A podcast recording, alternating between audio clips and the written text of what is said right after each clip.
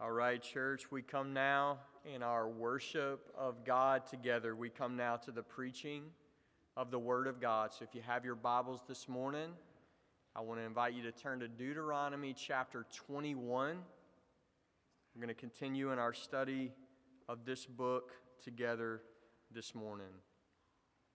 Let's pray before we open God's Word. Father, we come today in Jesus' name. And Lord, we even ask for help not to treat that as common, Lord, to come to you in Christ, standing on the finished work of Christ. And Lord, we ask that you would bless us today. Lord, we ask that you would draw near to us through your word. We pray this morning that your word would run to and fro in our midst and accomplish your purpose in this church and in our lives. Lord, we pray that you would bear witness to the God breathed nature of the Bible, that you would speak to us today. And Lord, we ask for this blessing again in Jesus' name. Amen. All right, church, we're going to start together this morning by reading God's Word together, and we're going to cover the whole chapter, Deuteronomy chapter 1. So I want to ask you, it's cold in here, so you probably enjoy this. Uh, I want to ask you to stand for the reading of the Word of God. Let's stand and let's read God's Word together.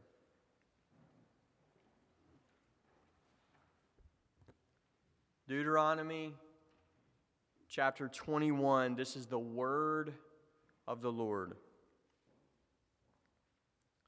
If in the land that the Lord your God is giving you to possess, someone is found slain, lying in the open country, and it is not known who killed him, then your elders and your judges shall come out, and they shall measure the distance to the surrounding cities. And the elders of the city that is nearest to the slain man shall take a heifer that has never been worked, and it is not pulled in a yoke and the elders of that city shall bring the heifer down to a valley with running water, which is neither plowed nor sown, and shall break the heifer's neck there in the valley. Then the priests, the sons of Levi, shall come forward, for the Lord your God has chosen them to minister to him and to bless in the name of the Lord. And by their word, every dispute and every assault shall be settled. And all the elders of that city nearest to the slain man shall wash their hands over the heifer whose neck was broken in the valley. And they shall testify Our hands did not shed this blood, nor did our eyes see it shed, except atonement, O Lord, for your people Israel, whom you have redeemed. And do not set the guilt of innocent blood in the midst of your people Israel, so that their blood guilt be atoned for. So you shall purge the guilt of innocent blood from your midst when you do what is right in the sight of the Lord. When you go out to war against your enemies, and the Lord your God gives them into your hand, and you take them captive, and you see among the captives a beautiful woman, and you desire to take her to be your wife, and you bring her home to your house, she shall shave her head and trim her nails, and she shall take off the clothes in which she was captured, and shall remain in your house and lament her father and her mother a full month. After that, you may go into her and be her husband, and she shall be your wife. But if you, if you no longer delight in her, you shall let her go wherever she wants, but you shall not sell her for money, nor shall you treat her as a slave, since you have humiliated her. Verse 15 If a man has two wives, the one loved and the other unloved, and both the loved and the unloved have borne him children, and if the firstborn son belongs to the unloved, then on the day he assigns his possessions as an inheritance to his sons, he may not treat the son of the loved as the firstborn in preference to the son of the unloved, who is the firstborn. But he shall acknowledge the firstborn, the son of the unloved, by giving him a double portion of all that he has, for he is the firstfruits of his strength. The right of the firstborn is his. Verse, verse 18. If a man has a, a stubborn and rebellious son who will not obey the voice of his father or the voice of his mother, and though they discipline him, he will not listen to them, then his father and his mother shall take hold of him and bring him out to the elders of his, of his city at the gate of the place where he lives.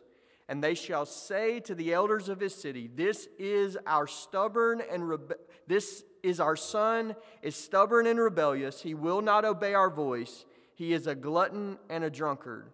Then all the men of the city shall stone him to death with stones. So you shall purge the evil from your midst. And all Israel shall hear and fear.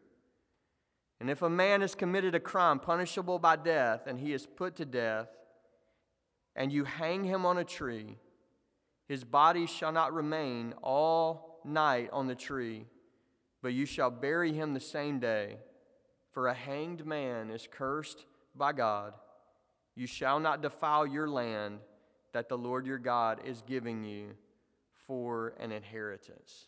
This is God's word to Grace Community Church this morning. You may be seated.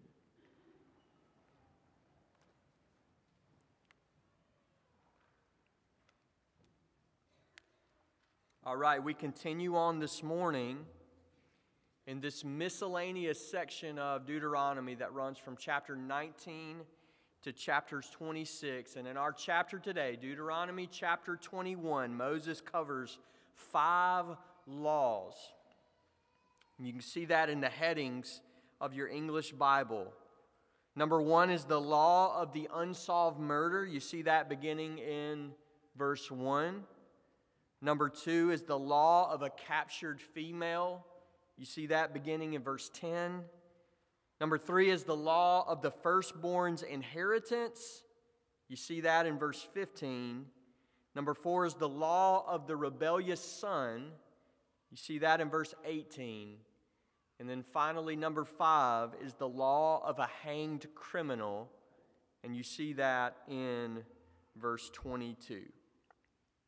Now, at first glance, these laws seem completely unrelated, and there is some miscellaneous na- nature to this section of Deuteronomy. But on closer look, you see that each one of these laws has a theme that relates them together, and that's, that theme is life in the land of Israel. These are regulations for life in the land of Israel. And the breaking of any of these laws, Moses says, is going to defile the land inheritance that God is giving his people. And you see him repeat this three times in this chapter. Verse 9 You shall purge the guilt of innocent blood from your midst when you do what is right in the sight of the Lord. Verse 21 You shall purge the evil from your midst, and all Israel shall hear and fear. And in the last verse of the chapter, verse 23, you shall not defile your land that the Lord your God is giving you for an inheritance. So, God is about to bring them into this land. He's about to give them this land gift as an inheritance. And sin, breaking God's law, is going to defile that land and it's going to threaten them to be purged from that land, just that, like the inhabitants who were there before Israel. Moses has already told them why the land is not to be defiled. Listen to this in, in Numbers chapter 35. He says, You shall not defile the land in which you live, in the midst of which I dwell for I, the Lord, dwell in the midst of the people of Israel. And so that, that's why there's tremendous importance given to the holiness of this land, is because the living God dwells in the midst of this land. And this land is not to be defiled by human sin. I, want you, I also want, to, want you to notice the bookends of this chapter. Moses begins chapter 21 and ends chapter 21 with the same theme of a dead body defiling the land. So there, there's, there's a unity here, there's a, there's a connectedness in this chapter. He begins the chapter with a scenario of the dead body of a victim, and we'll cover that in a minute. And yet he ends the chapter dealing with a scenario of a dead body of a criminal.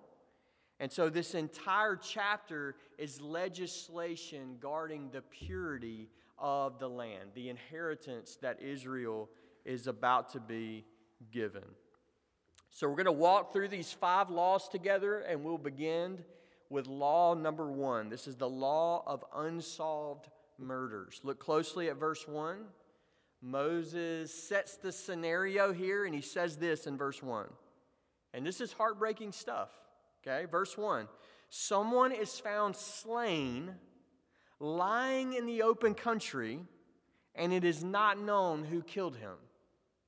Okay, that's, that's heartbreaking. That's an image bearer of God cut down in a nowhere place where nobody lives, and, and, and the murderer seems to have gotten away with this killing. In our modern world, such crimes they get filed away in what we call cold case files and forgotten about, but not so in the law of Moses. Moses gives detailed instruction about this ritual that is to be performed for the removal of guilt for this unsolved murder, the guilt for the shedding of innocent blood. Look at verse 2. Here's the ritual the nearest city has to be determined, okay? Verse 3 Then the elders of that nearest city, they take an unyoked heifer okay, which is a female cow that hasn't yet given birth, okay, specific type of animal. So the elders of the nearest city take an unyoked heifer, and then verse 4 the neck of that heifer is broken in a valley of running water. Very detailed legislation here. Then verse 6 and 7 say this As that happens, the elders of the nearest city they wash their hands over the heifer whose neck has been broken in this valley and as they wash their hands in that stream of flowing water they testify to their innocence. We didn't shed this blood. Neither did we see this blood shed and then in verse 8 they, they pray for atonement the elders of the nearest city they pray that the Lord would accept this ritual as atonement for the people of Israel. Verse 8 Accept atonement, O Lord, for your people Israel, whom you have redeemed, and do not set the guilt of innocent blood in the midst of your people Israel. Now, what this ritual was is a visual representation of that guilt that is staining the land needing to be removed from the land. Something has to happen. Can't just sit in a cold case file and be ignored. There's guilt there. An image, an image bearer of God has been cut down. There's objective guilt, and it's staining the land, and it needs to be washed away. And Moses gives this legislation for exactly this purpose. The flowing stream in the valley, it symbolizes the carrying away of this guilt. And the washing of the hands in the valley symbolizes the innocence of the elders of the nearest city. Listen to this comment. This is from commentator Christopher Wright. He says this What ought to strike us from this law is not the oddity of a cow with a broken neck in an uninhabited land, but rather the required response of the whole community for a single human death. And I think that's exactly right.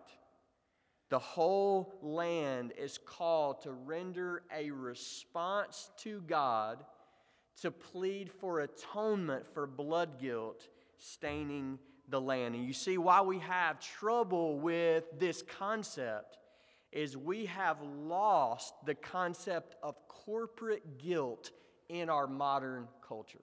Okay? In our individualistic culture, in our individualistic think, uh, way that we think, we've lost this concept of corporate guilt staining the land, corporate guilt staining a nation, pleading for forgiveness or mercy on behalf of the whole. Okay? We've lost that in our modern world. But what we see here is blood guilt defiling the whole land bringing guilt on the whole community. And the elders of the nearest city, they're tagged as the representatives to deal with this problem. Okay? Notice that. They didn't commit this crime, but they have a duty to perform this prescribed ritual to seek forgiveness and atonement uh, from God for this crime. They act as representatives of the whole community. Okay, the elders and the priest here. Um, the removal of guilt on behalf of the whole community. So, this is the first law, okay? The law of the unsolved murder. We'll double back to this in just a moment. The second law begins in verse 10, and this is the law of the captured female. And the scenario is, is laid out as Israel going to battle and conquering their enemies. That's the scenario, a God given victory uh, for Israel over their enemies. Now, on first glance, okay, this looks like Moses and the law of God is condoning harsh treatment. But once you understand what he's actually legislating here, it's the exact opposite. He's protecting the vulnerable with this commandment. And I want you to see that. Unmarried women were particularly vulnerable in ancient culture, okay? This is why uh, uh, such a tremendous importance is attached to marriage and all the rights and privileges that marriage uh, uh grants to an unmarried female in these ancient cultures. And so the situation here is this Israel wins a battle, okay? And it's not against the Canaanites, because that's a whole other set of warfare. Okay? They win a battle against a distant enemy, they conquer them in battle, and in that war torn country, there are these destitute women. Okay? And in, in the midst of this situation, an Israelite soldier sees a beautiful woman among these captive females, and he desires to marry her. Now, what is assumed here is that the woman is unmarried and lawfully eligible for marriage. Okay? God's law doesn't say that you can just go take somebody's wife. Okay? Uh, it is assumed that she is unmarried and lawfully eligible for marriage. Now, one of the things that happens in war torn countries, okay, and you even saw this recently with the conflict of Israel and Hamas, but it happens in Africa, it happens all over the world, happened in Ukraine, okay, is conquering soldiers. One of the things they are known for is raping and pillaging the nations that they conquer in. In other words, they come in, they take over, they kill everybody, and they rape and pillage. Okay? It happens all over the world. It happens in every generation, victorious soldiers, they feel free to do whatever they want to do. Okay, we won, we do whatever we want to do. And it's evil in the sight of God. What I want you to notice here is what the soldier is not free to do. Okay? The soldier is not free to, to rape or to enslave any of the captured females. He is only free to marry her. Okay? He is only free to marry her. She is to be given the full status and dignity of a wife. Okay? And even if, Moses says, even if, verse 14, for whatever reason this marriage is broken or he no longer continues to be her husband, which, by the way, he's not condoning this in verse 14. He's regulating it. If you find yourself in this situation in verse 14, he says you cannot treat her like a slave. She is to be dealt with as a wife. And so this law protects the rights and the dignity, okay, of conquered females as a result of warfare in our world. Now, of course, we would prefer to live in a world that had no war, no war torn countries, no destitute females. Okay? Of course, we would prefer that. But one of the things you'll find is that the law of God gives regulations in the midst of these unfortunate circumstances that regulates them and mitigates some of the, the evil effects of these circumstances. You'll see that in several weeks with, uh, with Moses' law of divorce. So that's the law of the captured female. Number two. Number three, we have the law of the firstborn's inheritance in verse 15. And again, we find the law of God regulating an unfortunate reality in the ancient world. This time it's polygamy. Okay? A man has two wives. Moses sketches it this way he loves one, he hates the other one. Okay? Now, again, God's law is not prescribing this, it's not holding this out as a good thing, it's regulating this common practice in the ancient world. It was ancient Near Eastern custom that the firstborn would receive a double portion of the family inheritance. Okay, this is one of the ways that families were preserved in Israel. And here the situation is presented that this man in a polygamous marriage, having one wife that he doesn't love and the other wife that he does, does love, and Moses says that he is not free to transfer the rights of the firstborn from the son of the unloved wife to the son of the loved wife. Okay? So, what this law does is it, it checks, it regulates sinful partiality, okay, in Israel. Even the father's partiality over his children. Now, you may have noticed as we read this and even uh, unpacking this together, this law describes the exact situation of Jacob. Did you notice that? In other words, this is exactly what he did. Okay? Jacob had a unloved wife, Leah, and she gave him his firstborn son, right? But Jacob also had a loved wife, Rachel, and what Jacob did is he transferred the rights of the firstborn to the son of his loved wife, Rachel, named Joseph. And Ephraim and Manasseh received a double portion of the father's inheritance. They received Joseph's share of the inheritance. And so, one of the things that happens to, to, to cover over uh, uh, human sin or to tolerate human sin is sometimes you'll have people appeal back to the patriarchs. Uh, we can have two wives because Abraham had two wives. Okay? Or we can do this because the patriarchs did this. And one of the things that the law of Moses is showing us here is that that situation that happened with Jacob, that's not supposed to be a norm for the people of God. That's not norm. In fact, that's sin for the people of God. Okay? Sinful partiality. He says you can't do that. That was number three. Number four, the fourth law is the law of the rebellious son in verse 18. Now, one of the things I just want to make sure you understand here is when he says, if, if a man has a stubborn and rebellious son who will not obey the voice of his father, okay, this, this law is not talking about a naughty kid, okay, or what we would refer to as a bad kid, like uh, uh, in a general sense of like, man, this kid, man, he don't listen to anything, okay.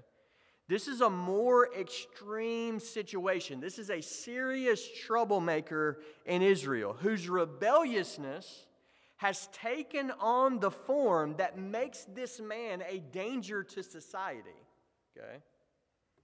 This child is to be punished, Moses says, but only after repeated and diligent parental discipline. Look at verse 18. Though they discipline him, he will not listen to them. So his behavior is a threat to society, and his parents are to lead this prosecution under the jurisdiction of the elders of the city.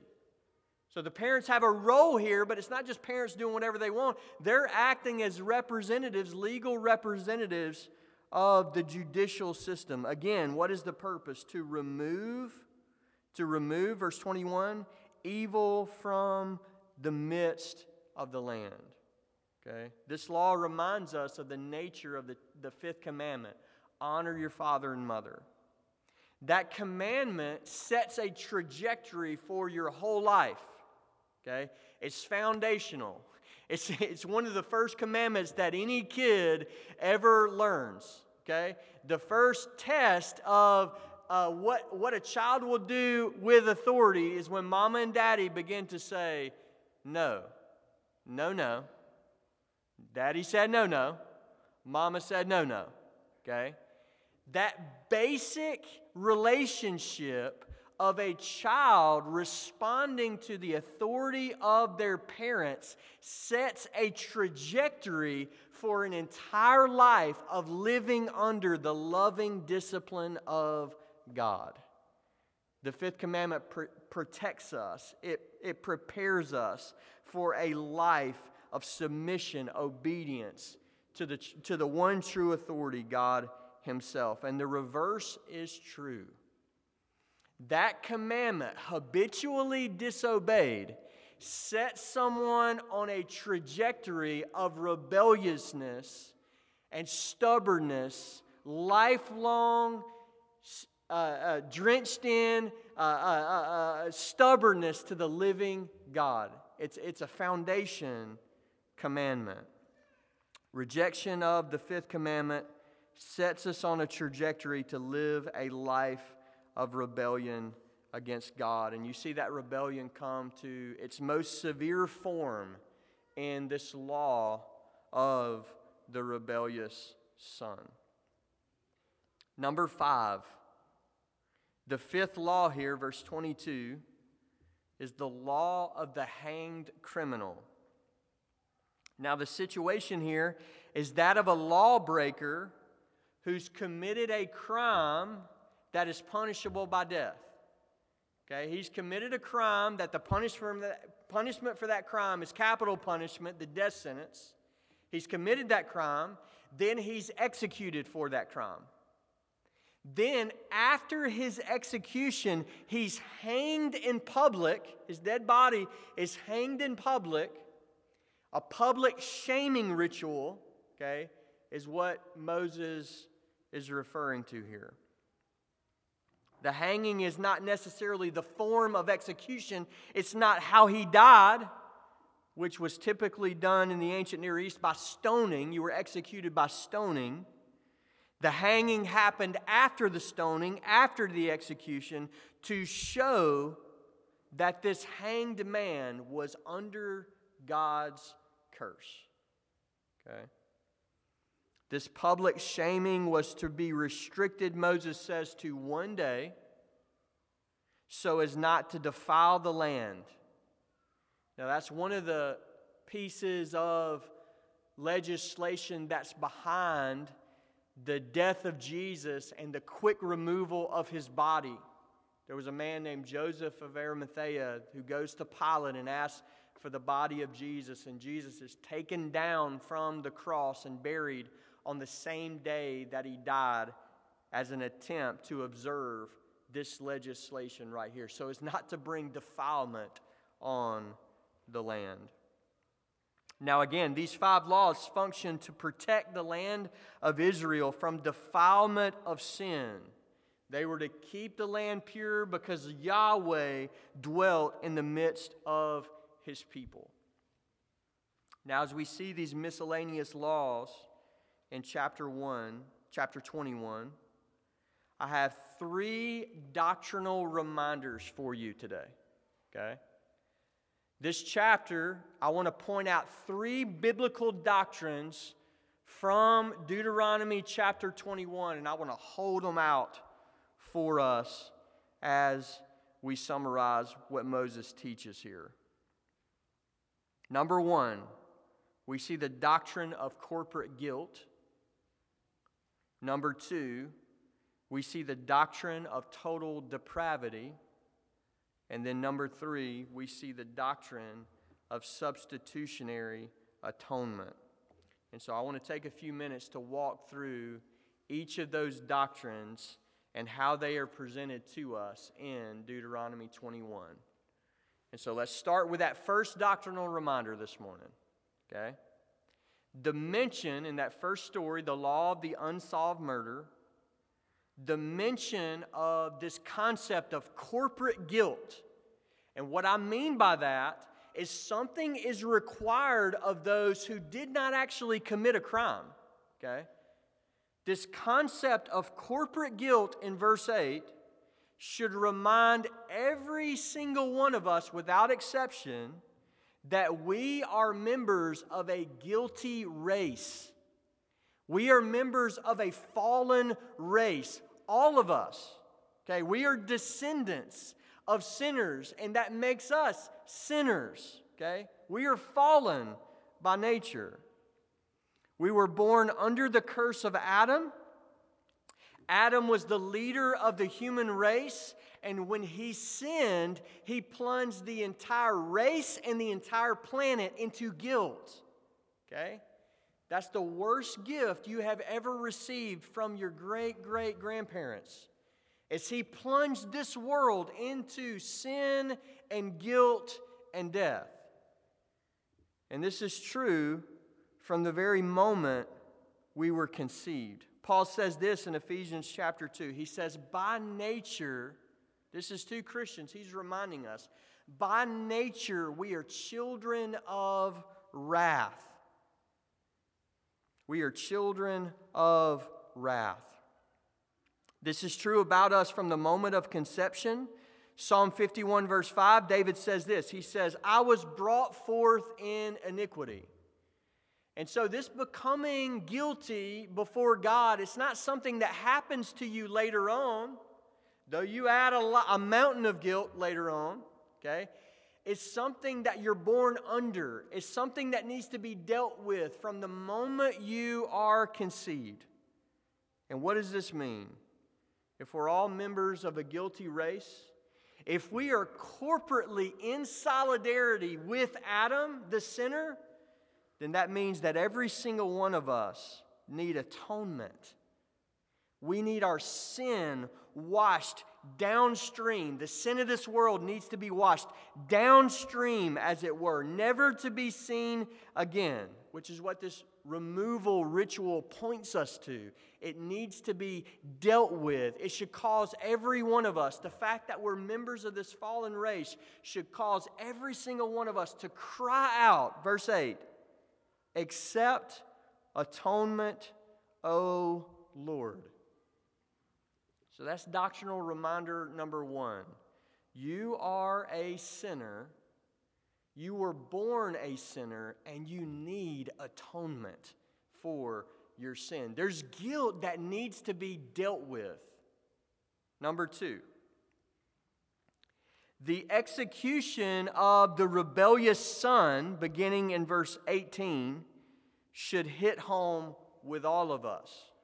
And you say, Why so? And I say, Because that's us. That's you. And I don't know if you've ever stared this reality in the face, but you are a rebellious son of God. You are the rebellious one. How do I know that? Because the Bible says we have all sinned. Every single one of us have broken the law of God. There's not a righteous man on the face of the earth, Ecclesiastes says. We're all sinners. Ephesians chapter 2 By nature, we are children of wrath. And here's the thing you're still a rebellious son right now, in this moment, if your life hasn't been transformed by the gospel of Jesus Christ. This is, this is default setting rebellious, stubborn, headed to ex- execution. And, and, and, this is one of the, the, the ways that Moses describes Israel. Uh, and all the biblical writers in the Old Testament describe Israel all the way through the Old Testament stubborn and rebellious. They're stubborn and rebellious. Listen to a few of these. Psalm 78, verse 8. A stubborn and rebellious generation, a generation whose heart was not steadfast and whose spirit was not faithful to God. That's what it means to be a stubborn and rebellious man or a stubborn and rebellious woman is you won't obey God. You're not steadfast to God. You're not faithful to God. You're stubborn. Nehemiah 9 verse 29. And you warn them in order to turn them back to your law. Yet they act, acted presumptuously, and they did not obey your commandments, but sinned against your rules and they turned a stubborn shoulder and stiffened their neck, and they would not obey. It's one of the metaphors that God's word uses to describe stubbornness as a stiff necked animal. You got an animal yoked up, and you're trying to pull them, go right, go right, and they're fighting against you every turn, stiff necked. It's one of the metaphors that God's word uses to describe you how many times in our life has this reality been played out over and over and over again? God says, Go right, go right, go right. No thanks, I'll go left. You know where the boundary is and you step across it anyway. One of the ways to describe that is stubbornness, rebelliousness. Jeremiah 5, verse 23 But this people has a stubborn and rebellious heart. They have turned aside, they have gone astray. Now, again, the Bible says that this is true of every single one of us. We've all sinned. All of us have sinned against God. But who is God? God is the Father, the, the, parent who has faithfully disciplined us. It's not that we have been rebellious and our, fa- our Father, our, our Creator God, has, has just been taking a nap. He's, he's warned us along the way. He's faithfully disciplined us, and we still, we still go in our rebellion. If you're still in this state of rebelliousness towards God as an unconverted man or woman, old or young, let Deuteronomy 21 be a warning to you. This, this law of this rebellious son, let this be a warning to you how much danger you are in. The Bible says, for all who are unrepentant, for all who persist in this rebellion, who are often reproved yet stiffen their neck, the Bible says there's coming, listen, a breaking beyond which there is no remedy. That's a reference to the final judgment. To anyone who persists in this rebellious state before God, you are this one who will be executed for your crimes. Though your Father in heaven has faithfully pursued you, faithfully pursued you, the only hope for you is to turn from your rebellious ways and find atonement for your sin.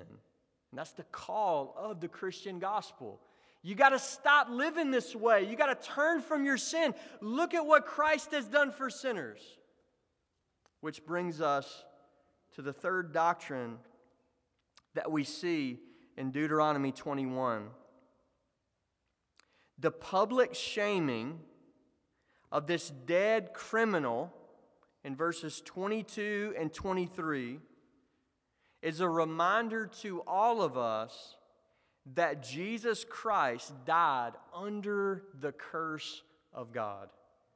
Let me explain that to you this morning. We know that the Lord Jesus Christ was condemned for the crime of blasphemy, for which he was not guilty.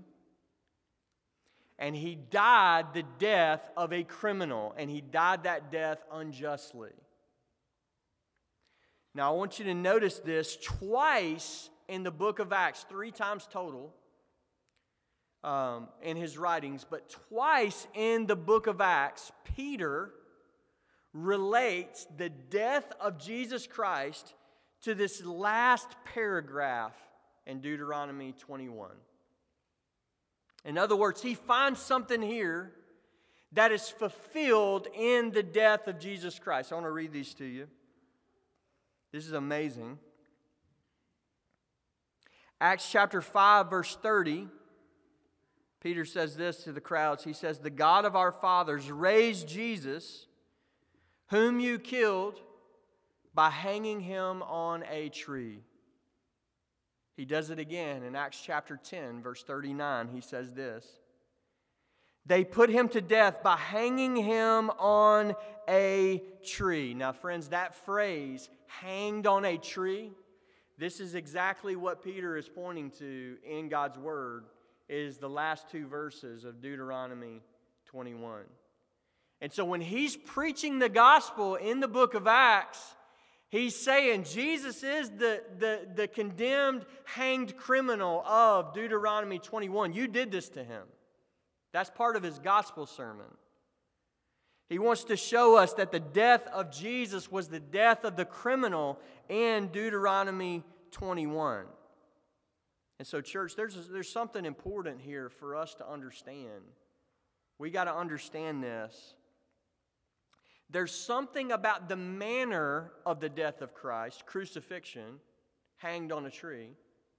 There's something about the manner of his death that explains the meaning of his death, cursed by God. I'll say that again. There's something about the manner of the death of Christ, hanged on a tree, that reveals to us the meaning of the death of Christ, cursed by God. And this is what Peter is trying to get across as he relates the death of Christ back to the death of the Deuteronomy 21 criminal. Is he's trying to get this across. He died under the curse of God. You don't understand. He is cursed by God on that cross. Now, the death of Christ is also different than the death of the criminal in Deuteronomy 21. One obvious thing is that the death of the criminal in Deuteronomy 21 was, a, was the death of a guilty man. And then he was hanged and shamed uh, and, and, and publicly portrayed as dying under the curse of God. Yet the death of Jesus was the death of a righteous man, not a guilty man, but an innocent man. And yet Peter says that innocent man was cursed by God. So I want you to think for just a minute. If he was innocent, why did God curse him? I mean, we would understand like uh, they got it wrong, the Romans got it wrong, the Jews got it wrong, they murdered him. But how do we square if he was innocent? How can he die under the curse of God? And that's exactly what is being portrayed to us in the Word of God. How could both of those things be true? How can an innocent man die under God's And this takes us to the design of the gospel. The design, God's design of salvation, how God saves his people from their sins. You see, by God's design, the death of Christ was curse bearing. He's under the curse of God, yet it's also a substitutionary death. It's a curse bearing death but it's also a substitutionary death. In other words, yes, he dies under God's curse, but not for himself. He's innocent. He does this for others, for sinners, for his people. It is in their place that Jesus Christ swallows up the curse of God. The Apostle Peter, again, I'm telling you, he's infatuated with this theme of Christ on the tree. He says it again in 1 Peter chapter 2 verse 24. Listen close. He himself bore our sins in his body on the tree. He references Deut- Deuteronomy 21 again. And so friends, what we have here at the end of this chapter according to the apostle Peter is Deuteronomy is preaching a gospel sermon to you this morning. And so, by faith, I want you to see him there. I want you to see what is being portrayed to us. See him there. A perfect, righteous man, the Lamb of God, the Son of God, the eternal Word made flesh, Emmanuel, God with us. See him there, hanging there. Battered, the Gospels say, bloodied, the Gospels say he's naked, he's shamed, he's crucified, dead, dead, dead. And there's never been a man more righteous than him. And yet he is swallowing up the curse of God. He's absorbing every ounce of the curse of God. And friends, what is that? That is a reminder to every single one of us that shameful death of a criminal is the death that we deserve for our sin. Jesus is taking what we deserve. And it's also that shameful death is a reminder of what he suffered in our place. He took what we deserved, and as he took it, he fully bore it in our place. And so I want you to, to just see that this morning. No one has ever loved you like Jesus Christ. How do you know that? He took the curse of God for sinners. The Bible says it this way that he demonstrated his love for us. How? That while we were enemies, while we were sinners, while we were far off, the Bible says Christ died for us. And when he died for us, he died a curse bearing death for us in our place. Substitutionary atonement. Deuteronomy 27 verse 26, it says it this way Cursed be anyone who does not confirm the words of this law by doing them. God's word pronounces a curse upon everyone who breaks his law. And that's what our disobedience brought upon us. Our disobedience to the word of God to the law of God, the commandments of God, it, it made us liable to the curse of God. And this is the curse the curse of the law, the curse of God that Jesus, Peter says, bore in his body on the tree, in our place. He died in our place, the Bible says. He died for our sins. He bore our curse. Jesus is our substitute. This is that whole lamb theme that, that runs all throughout the scriptures. It's even portrayed in Deuteronomy 21 as that heifer, eh, that, that, that something's happening here. There's a gracious substitution for the guilty. The Apostle Paul also relates the death of Christ back to Deuteronomy 21. He does it in Galatians chapter 3. He says this Christ redeemed us from the curse of the law by becoming a curse for us. And then Paul says this For it is written, Cursed is everyone who is hanged on a tree. Citing again Deuteronomy chapter 21. So when Jesus dies, when Jesus is crucified, it's more than just uh, crucifixion is a, is a really bad way to die, which it was okay? There's something happening more than that. There's something behind the scenes, as it were. There's something in the spiritual realm, as it were. The very curse of God, our curse, is falling upon the Son of God.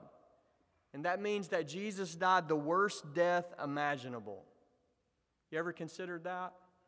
It was impossible for it to be worse than it was. Why?